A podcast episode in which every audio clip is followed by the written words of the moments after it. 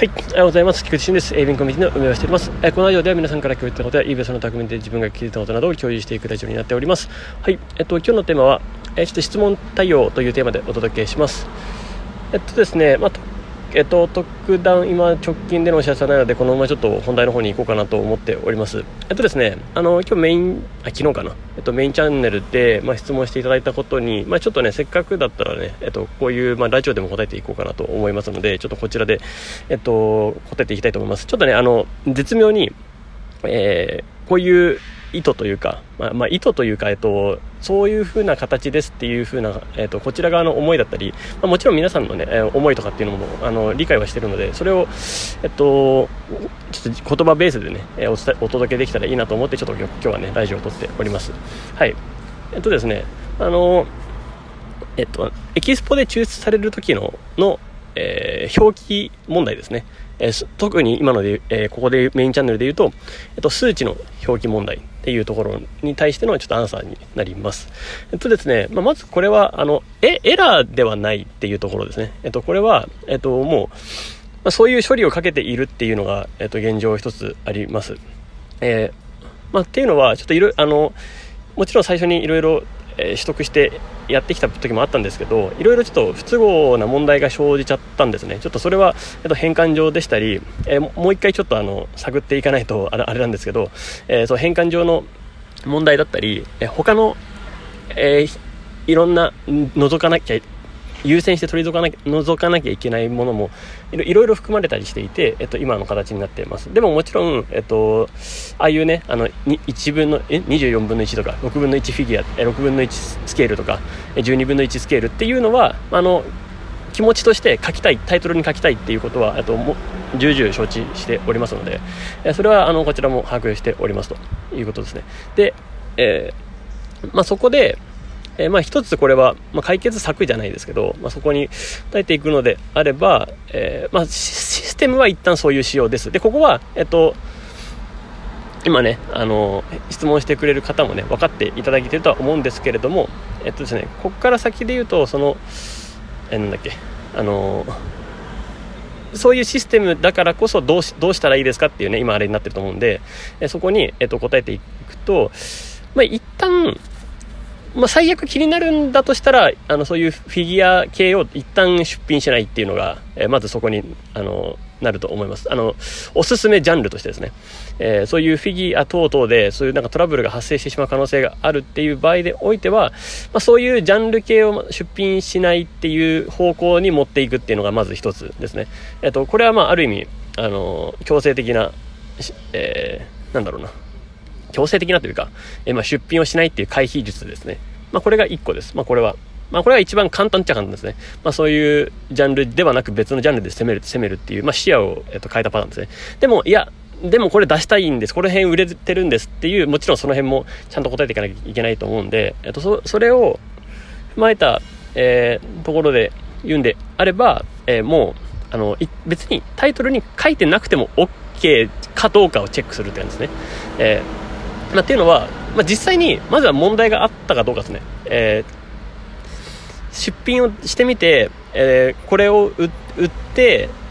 お客さんと返品トラブル等々がたくさん出てきてしまった。この場合はおそらくもうこのフィギュア機を出品するっていうのをやめるっていうような判断にはなると思うんですよね。でただおそらくまだあのそういう経緯にはまだ至ってないのか、あるいは、えっと、ちょっとど、こまでかわかんないんですけど、おそらく質問の中で、えこういう、なんでしょうね、えー、24分の1こ、この、このフィギュア、フィギュアのサイズはどれ、どれぐらいだいみたいな質問が来たと思うんですよ。えー、20、えー、どれぐらいのサイズなんだいみたいな、何センチだいみたいな質問をたくさんいただくから、それの、えっと、手間を省くために、おそらくタイトルだったりディスクリプション書きたいみたいな、そういう意図だとは思うんですね。私の個人的な意見ですよ。これは個人的な意見なので、ちょっとどうかわかんないです。そしてここから先は自分のね、ああの回避術に関しても、えっと、あの、思う存分、ここは個人的見解が含まれてます。とにかく今回はここの部分で言うと、かなり個人的な見解です、全てがですね。で、えー、それで言うと、その、まあ、24分の1とか12分の1とかっていう質問が来てた場合、まあ、それは、えっと、それに対して答えてあげるという感じですね。えー、まあ、これが一番楽です。まあ、もし売れてるんだとしたら、えー、そのパターンでいいのかなって、私個人的には思いますとです。要は質問された方が私はいいと思ってる側なんですよ。要はそれって在庫もちゃんと確認できるって意味も込めてですね、えっと、要は今の値段がどうなのか、えー、とか、えー、あるいはちゃんと在庫があるのかどうか、まあ、それはね、えっと、ちゃんと在庫にはしてますけどちゃんと確認するっていう意味でも自分は質問された方がいいと思ってるの人間側なので、まあ、そういう視点を変えれば、えー、逆に入ってない方がいい場合もあったりするんですよね、まあ、それはあの事前なキャンセルリスクを防ぐっていう意味も込めてです。だけどこれは考え方の違いなのであのこれは正直言うとここを強制するつもりもないですし別にこの考え方に寄せろって言ってるわけでもないです、はい、ただ一応そういう考え方もあるよってことなんですね。なので質問が来ることがあの手間であるっていうのをまあ一個ちょっと視点変えれば、えー、質問してくれる方が自分はありがたいって思ってる側の人間なので、えー、それの、えーと、視点の切り替えですね。をやるやって解決するっていうのが、えー、一つありなのかなって個人的には思ってますということです。でもいや質問顧客対応のその質問が面倒くさい。そのどうしてもタイトルに入れたいっていうその問題を解決するっていうそこだけでそこだけにフォーカスするっていう場合はですねもうちょっとここは、えっと、自分はちょっとどうしようあの自分の中ではちょっとあまり解決策がないので、えー何かもしね、いい方法がある方いましたら、えー、ぜひ共有していただけると嬉しいです。まあおそらく、えっと、エキスポ上では、エキスポ上では一旦もう、あのー、表示はされるけど、あら、違う、えっと、タイトルはあるけど表示はされないみたいなことがあると思うんで、えそこを解決、えっと、自分で打っていくですよね。まあ、もうシンプルにパーッと見て、あの、えまあ、エキスポ内でのあれだと思うんで、パーッと見て、その数字が入ってるやつは数字を入れていくっていう、まあ、そういう編集の作業になるのかなって感じですね。まあ、おそらくそんないっぱい入ってないですよね。わ、わかんないんですけど、どこまでどうかわかんないんですけど、まあ一応エキスポ内でパパッと直せるのは直せるので、えっと、仮に300件あったとして、300件中50件ぐらいそういう商品があったとしたときに、まあ、15分ぐらいですかね。わあと、作業、作業ペースとして。え、えっ、ー、と、1品、1品30秒ぐらいだとして、あの、見つけるまでひっくるめてですね。あの、2分30秒で1分に、1分で、?1 分で 2, 2商品。まあ、25分か。まあ、ぐらいかかっちゃうのか。まあ、でも、そうですね。そこが本当に気になるっていうんだったら、そこが今は、その対処するしかないかなって個人的には思います。はい。まあ、そんなところですかね。まあ、CSV で対応するっていうのはちょっと難しいかな。情報さえ、情報がね、まずないので、そうですね。まあ、もしね、いい意見がある方いましたら、ぜひぜひよろしくお願いします。はい。ということで、えっと、まあ、あの、バーっと、ちょっと、自分がね、えー、思いついている解決策というか回答で言うとそこになるっていう形ですね。であのちょっとこれは補足でお伝えさせていただくんですけどあのこれ別にあのエラーではないっていうところをちょっとあの共通認識としていただいたらいいかなと思います。あの一旦これは対応処理タスクというところには入っているんですけれどもちょっとあの難しい部分があるんですよね、えー、はい。あのちょっとそこそのあれだけを、えっと、引っ張ってくるというか要はそれをを表示させないってことを選んだらまた別のえあの問題が生じるっていうパターンが、えー、いろいろあってですねちょっとここは、えー、難しくなってます、はい、ということですね。でそんなイメージ感を持っていただけたらいいかなと思っております。はい。で、えーまあ、さらに補足するであればあのシステムが一応こういう仕様ですっていうのをあのどんどんお伝えしていきたいと思ってますで自分はシステムがこういうしあの風になってるからこう活用しようっていうふうにはぜひねあのもちろん皆さんも分かってると思いますよね。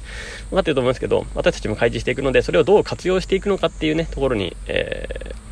ー、どんどんフォーカスしていただければいいかなと思っております。はい。いや、難しいですよね。そのね、やっぱ解決したい問題がね、あって、どう簡素化しようかっていうのが、あると思うんで、